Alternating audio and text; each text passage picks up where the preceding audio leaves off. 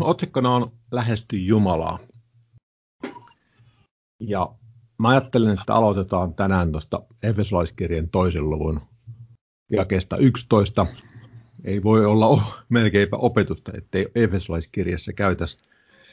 Ja nyt mä ajattelin aloittaa sieltä. Jakessa 11 sanotaan, muistakaa sen tähden, että te ennen, te lihanne puolesta pakanat, jotka olette saaneet ympärileikkaamattomien nimen niiltä, joita lihan käsillä tehdyn ympärileikkauksen mukaisesti sanotaan ympärileikatuiksi, että te siihen aikaan olitte ilman Kristusta, olitte vailla Israelin kansalaisoikeutta ja vieraat lupauksen liitoille, ilman toivoa ja ilman Jumalaa maailmassa. Ilman toivoa ja ilman Jumalaa. Ja kesä yksi sanotaan, että Jumala on eläväksi tehnyt teidät, jotka olitte kuolleet rikoksiinne ja synteihinne. Oli kohtuullisen synkkä tilanne siinä vaiheessa. Kohtuullisen synkkä. Me oltiin kuolleita rikoksiin ja synteihin. Me oltiin vieraat lupauksen liitolle. Oltiin ilman Kristusta, ilman toivoa ja ilman Jumalaa maailmassa. Mutta nyt jakessa 13. Kun olette Kristuksessa Jeesuksessa, olette te, jotka ennen olitte kaukana, päässeet lähelle Kristuksen veressä. Nyt on pääsy lähelle Kristuksen veressä. Veri edustaa sitä kuolemaa, sitä uhria meidän edestämme. Jeesus Kristus kärsi meidän puolesta ja nyt meillä on mahdollisuus päästä lähelle Kristuksen veressä. Ja jakessa 14, sillä hän on meidän rauhamme, hän, joka teki molemmat yhdeksi ja purki erottavan väliseinän, nimittäin vihollisuuden, kun hän omassa lihassaan teki tehottomaksi käskyjen lain säädöksinensä, luodakseen itsessänsä nuo kaksi yhdeksi uudeksi ihmiseksi tehdä rauhan, ja yhdessä ruumissa sovittaakseen molemmat Jumalan kanssa ristin kautta, kuolettaen itsensä kautta vihollisuuden. Ja hän tuli ja julisti rauhaa teille, jotka kaukana olitte, ja rauhaa niille, jotka lähellä olivat sillä hänen kauttansa on meillä molemmilla pääsy yhdessä hengessä isän Nyt kun katsotaan tätä paikkaa alkaen tuosta jakeesta 11 ja päätyen tuonne jakeeseen 18, mitä kaikkea siinä on siis tapahtunut. Lähtökohta oli kohtuullisen surkea, ilman toivoa ja ilman Jumalaa maailmassa. Ja tosissaan jakessa yksi vielä kuolleita rikoksiin ja synteihin. Ja sitten jakessa sanotaan 13, että me ollaan päästy lähelle Kristuksen veressä. Ja sitten jakessa 14 sanotaan, että hän on meidän rauhamme, hän joka teki molemmat yhdeksi ja purki erottavan välisenen, nimittäin vihollisuuden. Kun hän omassa lihassaan teki tehottomaksi käskyn lainsäädöksensä, luodakseen itsessänsä nuo kaksi yhdeksi uudeksi ihmiseksi tehdä rauhan, ja yhdessä ruumissa sovittaakseen molemmat Jumalan kanssa ristin kautta, kuolettaen itsensä kautta vihollisuuden – ja hän tuli ja julisti rauhaa teille, jotka kaukana olitte, ja rauhaa niille, jotka lähellä olivat. Sillä hänen kautta saa meillä molemmilla pääsy yhdessä hengessä isän tykö. Kuinka paljon siinä näkyy, mitä me ollaan tehty? No eipä käytännössä yhtään mitään. Tämä kaikki tehtiin meidän. Tämä kaikki mahdollistettiin meidän. Meidän tehtävä oli roomalaiskirja 10, 9 ja 10 uskoa, että Jumala herättänyt Jeesuksen kuolleista ja tunnustaa, että Jeesus Kristus Herraksi me synnytään uudelleen ja sen jälkeen pam, kaikki tämä asia on meille tehty. Näitä me ei saatu sitä varten, että me oltiin niin älykkäitä tai kauniita tai hyviä kalastaa, hyviä pyöräilee, hyviä kasvattaa koiria, hyviä muusikoita tai jotain muita omien tekojen kautta. Ei, ei millään meidän tekemisellä ei ole mitään merkitystä. Ainut asia, mitä meiltä tarvittiin, me uskottiin, joka on niin vähäinen asia, että efelaskirjassa puhutaan, että se ei ole edes työtä. Me ollaan armosta pelastettu, ei meidän oman tekemisen kautta. Ja nyt meillä on mahdollisuus päästä lähelle. Me ollaan päästy lähelle sitä varten, että Jeesus Kristus piirulleen toteutti Jumalan suunnitelman. Kuoli meidän edestä, lunasti meidät, meidät sovitti meidät ja monta muuta asiaa, mitä, mitä siihen liittyy nyt meillä on mahdollisuus päästä lähelle, tai ollaan päästy lähelle Kristuksen veressä. Jakeessa 18 sanotaan, että sillä hänen kauttansa on meillä molemmilla. Molemmilla on siis nämä ympärileikkaamattomat ja ympärileikatut, jos niin haluatte niin molemmilla pääsy yhdessä hengessä isän tykö. Toi pääsysana, Novun kääntää sen myös sisäänpääsy. Eli toi Efesolaiskirje toinen luku ja 18, sillä hänen kauttansa on meillä molemmilla pääsy tai sisäänpääsy yhdessä hengessä isän tykö. Ja seuraavassa luvussa, kolmannessa luvussa, jakessa 12, jossa, ja sitten se viittaa Kristuksessa Jeesuksessa, meillä uskon kautta häneen on uskallus ja luottavainen pääsy Jumalan työ. Siellä ei ole jotain pahantahtoista portsaria, joka sanoo, että Herralla ei ole kravattia, tai meillä on tänään täyttä, tervetuloa huomenna uudestaan, tai jotain muuta tämmöistä, mihin jotkut meistä törmäsi ehkä synkkänä 70- tai 80-luvulla tai joskus silloin. Siellä ei ole mitään tylsää portsaria, vaan meillä on sisäänpääsy. Meillä on sisäänpääsy yhdessä hengessä isän tykö. Meillä on aina mahdollisuus päästä sinne. Toi uskallus kolmannessa lukussa ja 12 voitaisiin yhtä, yhtä hyvin kääntää myös niin kuin puherohkeus. Meillä on mahdollisuus, rohkeus puhua, koska meillä on se luottavainen pääsy Jumalan tykö. Toi 92 käännös käänti sen jotenkin tosi hauskasti, ei kylläkään oikein, mutta siinä oli, olkaa se rohkeus puhua ja, ja äh,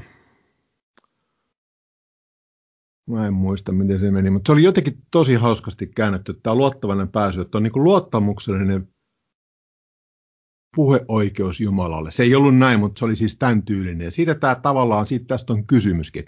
Meillä on pääsy sinne Jumalan luokse ja meillä on puherohkeus. Meillä on mahdollisuus puhua. Me voidaan puhua, koska meillä on sisäänpääsy hänen luokseen. Aina. Ja mä nimenomaan haluaisin puhua tämän niin kuin siinä mielessä, että, että kun me haetaan sitä lähempää yhteyttä Herran kanssa, niin se on meille mahdollista sitä varten, että Jeesus Kristus teki sen työn meitä varten. Ja nyt meillä on sen seurauksena pääsy, aina pääsy, vapaa pääsy isän tykö. Me päästään sinne, me, me voidaan milloin tahansa lähestyä, puhua. Ja sitten kolmas paikka, missä tätä sisäänpääsysanaa on käytetty tuolla roomalaiskirjeen viidennessä luvussa jakeessa 1 ja 2, tai se on jakessa 2 käytetty, mutta aloitetaan jakesta 1. Koska me siis olemme uskosta vanhuskaiksi tulleet, niin meillä on rauha Jumalan kanssa meidän Herramme Jeesuksen Kristuksen kautta. Eikö tässä on jotain tuttua? Koska me siis olemme uskosta vanhurskaiksi tulleet, ei siis tekojen kautta, vaan sitä varten, mitä meidän Herra Jeesus Kristus kärsi aikoina lunasti meidät, niin meillä on rauha Jumalan kanssa meidän Herramme Jeesuksen Kristuksen kautta. Meillä ei ole enää sota, me ei olla enää vihollisia, me ei olla enää kuolleita synteihimme, me ei olla enää vieraita ja muukalaisia, vaan meillä on rauha Jumalan kanssa meidän Herramme Jeesuksen Kristuksen kautta, jonka kautta myös olemme uskossa saaneet pääsyn tähän armoon, jossa me nyt olemme ja meidän kerskauksemme on Jumalan kirkkauden toivo. Pääsy on toi sisäänpääsysana. Se on käytetty kolme kertaa. Siellä ei ole ilkeätä portsaria, joka ei päästäisi meitä, vaan meillä on aina pääsy sinne. Se on niin kuin pääsylippu tarkistettaisiin, kun mennään johonkin konserttiin tai mihin me mennäänkin. Meillä on aina oikeus, mahdollisuus mennä sinne. Ei sitä varten, että mitä me ollaan tehty. Se on meille valmistettu. Se on nyt meistä kiinni, että kuinka paljon me käytetään sitä, sitä etuoikeutta, mikä meillä on. No sitten jatketaan tuota lähelle sanaa edelleen. Ja Efesoskirje, palataan takaisin sinne toiseen lukuun.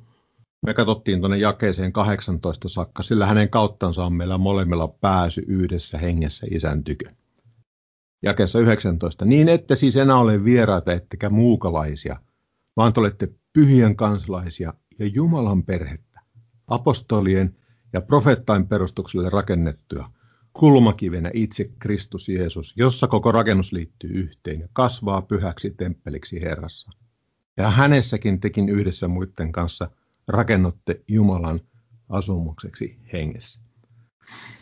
Me ollaan pyhien kansalaisia, me ollaan Jumalan perhettä, koska Jeesus Kristus täytti piirulleen Jumalan suunnitelman ja tahdon, koska hän aina vaelti Herralle, ja Jumalalle otollisesti, aina kuolemansa saakka. Siksi meillä on tämä pääsy. Meidän ei tarvitse tehdä mitään muuta kuin uskoa. Ja meillä on aina pääsy yhdessä hengessä isän tike. Ja nyt rakkaat ystävät, tämä on se lähtöpiste, tämä on se aloituskohta. Kun me ollaan synnytty uudelleen, niin tämä on nyt meille mahdollista. Nyt meillä on mahdollisuus päästä lähelle. Meillä on se sisäänpääsy oikeus. Mutta se vaatii nyt meiltä jotakin. Ja lähdetään purkaa sitä auki. Se on Jaakobin kirjeessä, kirjeessä neljäs luku ja kahdeksan. Lähestykää Jumalaa, niin hän lähestyy teitä. Puhdistakaa kätenet ja syntiset ja tehkää sydämenne puhtaiksi te kaksimieliset. Me hyökkätään tuonne ensimmäiseen kohtaan myöhemmin, mutta katsotaan nyt tämä jälkimmäinen kohta. Puhdistakaa kätenet ja syntiset ja tehkää sydämenne puhtaaksi te kaksimieliset. Raamatussa usein kun puhutaan käsistä, niin ne kädet viittaa niihin tekoihin. Eli puhdistakaa kätenne tai puhdistakaa tekonne te syntiset. Kädellä tehdään asioita, niin puhdistakaa tekonne te syntiset ja tehkää sydämenne puhtaiksi te kaksimieliset. Puhdistaminen, tekojen puhdistaminen, siitä voisi katsoa tuon Johannes evankeliumin 15. luku, jakeet 1 ja 5, joka näkyy tässä. Mä paistan sitä näin tälle kalvolle. Minä olen totinen viinipuu ja minun isäni on viinitarhuri. Jokaisen oksan minussa, joka ei kanna hedelmää, hän karsii pois, ja jokaisen, joka kantaa hedelmää, hän puhdistaa, että se kantaisi runsaamman hedelmän. Te olette jo puhtaat sen sanan tähden, jonka minä olen teille puhunut. Pysykää minussa, niin minä pysyn teissä. Niin kuin oksa ei voi kantaa hedelmää itsestään, ellei se pysy viinipuussa, niin ette tekään, ellette pysy minussa. Minä olen viinipuu, te olette oksat, joka pysyy minussa, ja jossa minä pysyn, se kantaa paljon hedelmää, sillä ilman minua te ette voi tehdä mitään. Ja mitään viittaa tietysti tässä yhteydessä, tai tämä mitään tekeminen viittaa tähän hedelmän kantamiseen.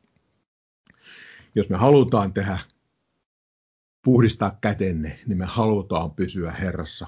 Herrahan pysyy meissä, se ei lähde pesemälläkään pois, siitä ei ole epäilystäkään, se on uudelleen syntyminen, se on Kristus meissä. Mutta se on niin kuin meissä kiinni, että miten me halutaan vaeltaa Herran ohjeessa, miten me halutaan vaeltaa Jumalan tahdossa, miten me halutaan olla otollisia kaikessa siinä, mitä me tehdään. Tai kaksimieliset. Puhdistakaa kätenet ja syntiset, ja tehkää sydämenne puhtaiksi te kaksimieliset.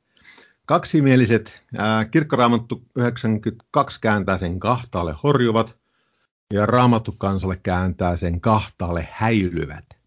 Sanatarkasti toi on sielultaan jakautunut tai jakaantunut epävakaa. Joku, joka ei ole kiinnittänyt sydäntään tai mieltään. Se on tavallaan niin kuin häilyvä. Ja hebraiskirjassa puhutaan kolmannessa luvussa, että kiinnittäkää mielenne meidän tunnustuksemme apostolin ja ylimmäiseen pappiin Jeesukseen. Hyvä selitys löytyy myös Johanneksen saman, saman kaverin ensimmäisestä luvusta. Siellä jakeessa 6-8 sanotaan, että mutta anokoon uskossa ollenkaan epäilemättä, sillä joka epäilee on merenallon kaltainen, jota tuuli ajaa ja heittelee. Älköön sellainen ihminen luulko Herralta mitään saamansa, kaksimielinen mies, epävakainen kaikella teillä. Tämä kaksimielinen mies on tämä sama tässä, kaksimielinen. Siis joku, joka ei ole kiinnittänyt mieltään tai sydäntään tekemään Herran asioita, vaan välillä uskoo, välillä touhua jotain muuta, välillä haluaa lähestyä Herraa, välillä ei. Eli siinä mielessä häilyväinen tai ailahtelevainen tai kahtaalle häilyvä, kahtaalle horjuva. Puhdistakaa kätenne, puhdistakaa tekonne, tehkää niitä oikeita asioita, kantakaa niitä hedelmää. Te syntiset, tehkää sydämenne puhtaiksi, te kaksimieliset.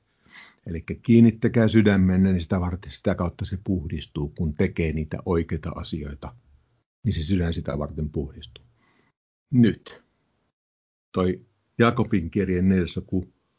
Ja kahdeksan se ensimmäinen kohta. Lähestykää Jumalaa, niin hän lähestyy teitä. Ja tämä on nyt mihin mä halusin päästä, mutta kesti näin pitkään ennen kuin mä sinne pääsin. Lähestykää, kreikan kielinen sana enkitso, sitten siinä on noumi ja strongsin numerot, se on lähestyä tai olla lähelle ja se on joka kerran käännetty ihan oikein. Ensimmäisen kerran, missä se sana on käytetty Uudessa testamentissa kreikan kielisessä laitoksessa on toi Matteuksen evankeliumin kolmas luku ja kessa 1 ja 2.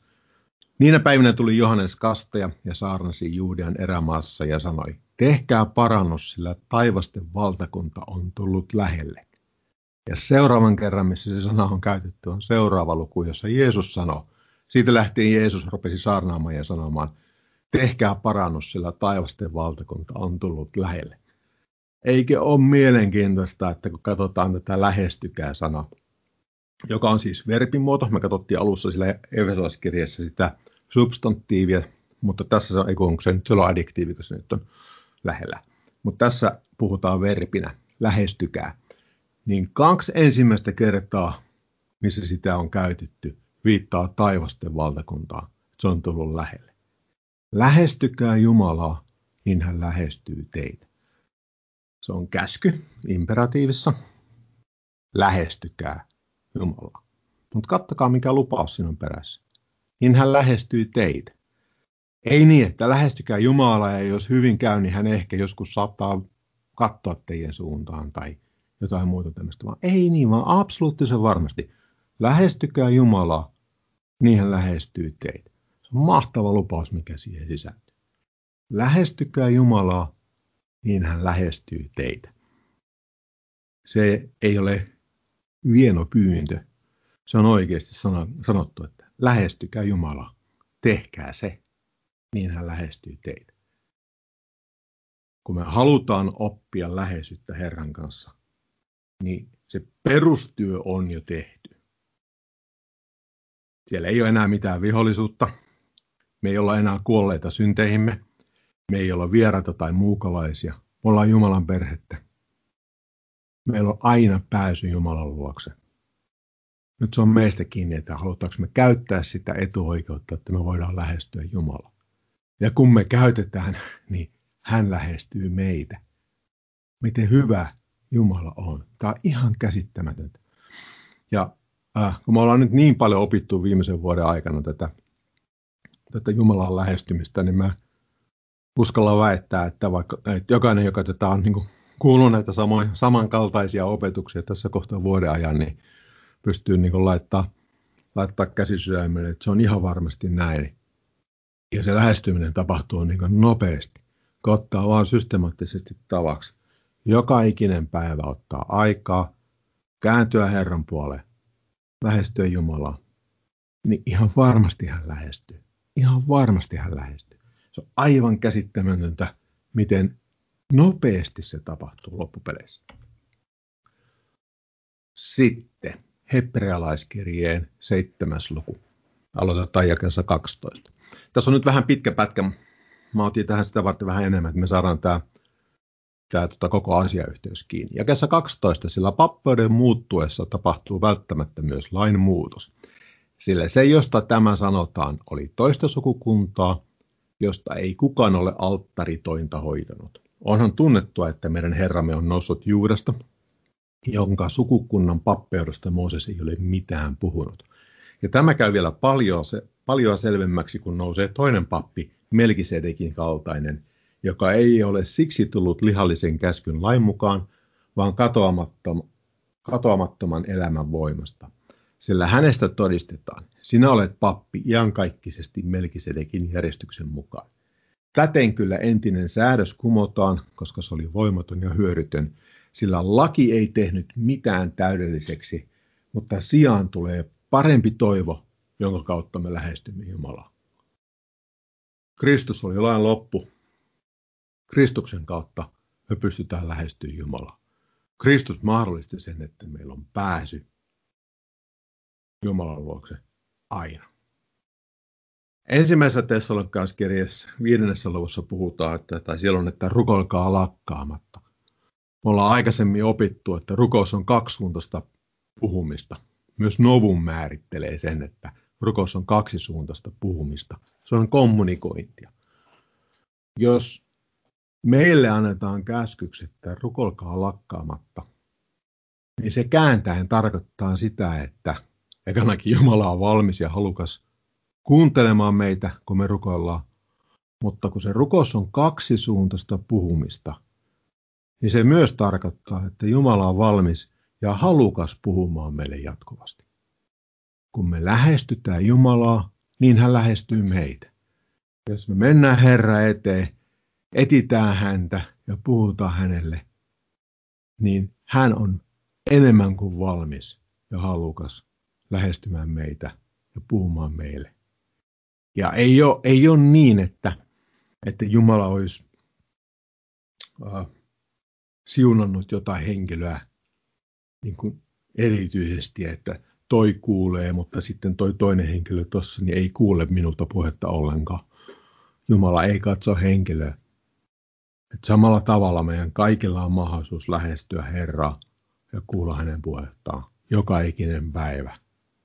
Ja Jeesus Kristus asetti meille fantastisen esimerkin, miten vaeltaa näissä ohjeissa, koska hän teki kaiken aina niin, että se miellytti Jumalaa. Hän oli aina otollinen ja se on ainoastaan mahdollista siten, että hän oli jatkuvassa yhteydessä, jatkuvassa puheyhteydessä puolia toisin.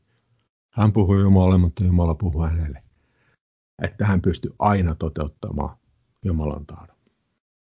Me tässä kesällä opittiin, että on koko joukko erinäköisiä avaimia, joilla päästään tai jolla voidaan opetella sitä läheisyyttä. Ja mä ajattelin, että tänään katsotaan hyvin lyhyesti yhtä, sitä ensimmäistä niistä. Ja ainoastaan sitä ensimmäistä, sitä varten, että siinä vaan on enemmän aikaa. Ja tämä vakiokohta, mitä me, tyy- jos vakiokohdasta voidaan puhua, on tyypillistä psalmi 100 ja siellä jäi neljä. Mutta jos luetaan nyt toi psalmi 100 1-5, siinä lukee, että kiitos uhri virsi, kohottakaa riemuhuuto Herralle kaikki maa. Palvelkaa Herraa ilolla, tulkaa hänen kasvojensa eteen riemulla. Tietäkää, että Herra on Jumala. Hän on meidät tehnyt, ja hänen me olemme, hänen kansansa ja hänen laitumensa lampaat. Käykää hänen portteihinsa kiittäen, hänen esikartanoihinsa ylistystä veisaten. Ylistäkää häntä, kiittäkää hänen nimeänsä, sillä Herra on hyvä. Hänen armonsa pysyy iankaikkisesti ja hänen uskollisuutensa polvesta polveen. Me ollaan opittu ja tämä on aika selkeäkin, selkeäkin siinä mielessä, että ei Jumala tarvitse sitä meidän ylistystä, vaan se ylistys on nimenomaan meille itsellemme. Että se rauhoittaa meidän mieltä ja se nostaa meidät sille samalle aaltopituudelle, että meillä on mahdollisuus kuunnella Herraa. Ja sitä varten se ylistäminen on niin äärimmäisen tärkeää, että meidän tarvitsee sitä tehdä. Koska se pitää, pitää meidät kiitollisena ja se pitää meidät niin kuin herkkänä kuolemaa Herran puhetta. Ja tämä ylistyssana on käytetty ihan käsittämättömän paljon raamatussa, kun katsoo niitä paikkoja. Se oli, en muista tarkkaa määrää, mutta se oli varmaan jossain 150 sanan paikkeilla. Siis ihan todella paljon. Roomalaiskirje 15. luku, jakeet 5 ja 6. Mutta kärsivällisyyden ja lohdutuksen Jumalan suokoon teille, että olisitte yksimieliset keskenänne Kristuksen Jeesuksen mielen mukaan, niin että te yksimielisesti mielisesti ja yhdestä suusta ylistäisitte Jumalaa ja meidän Herramme Jeesuksen Kristuksen Isä. Se on aivan selkeä tahto, että me tehtäisiin, että me ylistettäisiin Jumalaa meidän Herramme Jeesuksen Kristuksen Isä. Ja se on tärkeää sitä varten, että se tosissaan rahoittaa meidän mieltä ja se nostaa sen sille tasolle, että me pystytään paremmin kuulemaan Herraa. Ja mä otin tuon apostolin teot 10 luvut tähän ihan sitä varten, ettei totuus unohdu. Apostolin teot 10 luku jakeet 45 ja 46. Ja kaikki ne uskovaiset, jotka olivat ympärileikatut ja olivat tulleet Pietarin mukana, hämmästyivät sitä, että pyhän hengen lahja vuorotettiin pakanoihinkin, sillä he kuulivat heidän puhuvan kielelle ylistävän Jumalaa. Silloin Pietari vastasi ja sitten jatkuu seuraavassa jakeessa kiellä puhuminen, sillä he kuulevat heidän puhuvan kielellä ja ylistävän Jumalaa. Kiellä puhuminen ylistää Jumalaa. Jos Tessalonikalaiskirjassa, tai kun siellä kerran sanotaan, että rukolkaa lakkaamatta, niin se ei voi tarkoittaa meidän pelkästään meidän niin kuin mielessä tapahtuvaa, aja, omilla ajatuksilla tapahtuvaa rukoilua. Siinä on pakko olla kielellä puhuminen mukana, koska kenenkään pää ei kestä jatkuvasti. Mutta se kielellä puhuminen on mahdollista. Sitä pystyy tekemään, tekemään tuota, melkeinpä mitä tahansa kaikkea muuta. Silloin kun itse puhun, niin se ei onnistu, mutta jos muita kuuntelee, niin silloin se ei onnistu. Kielellä puhuminen on osa sitä rokolkaa lakkaamatta. Ja se kielellä puhuminen on myös Jumalan ylistämistä. Ja se on tärkeää myös tässä Herran läheisyyden pääsemisessä. Eli se ylistäminen ja kielellä puhuminen kulkee käsikädessä. Eli yhteenvetona, lähestykää Jumalaa, niin hän lähestyy teitä. Fantastinen lupaus siitä, että kun me lähestytään Jumalaa, niin hän lähestyy meitä.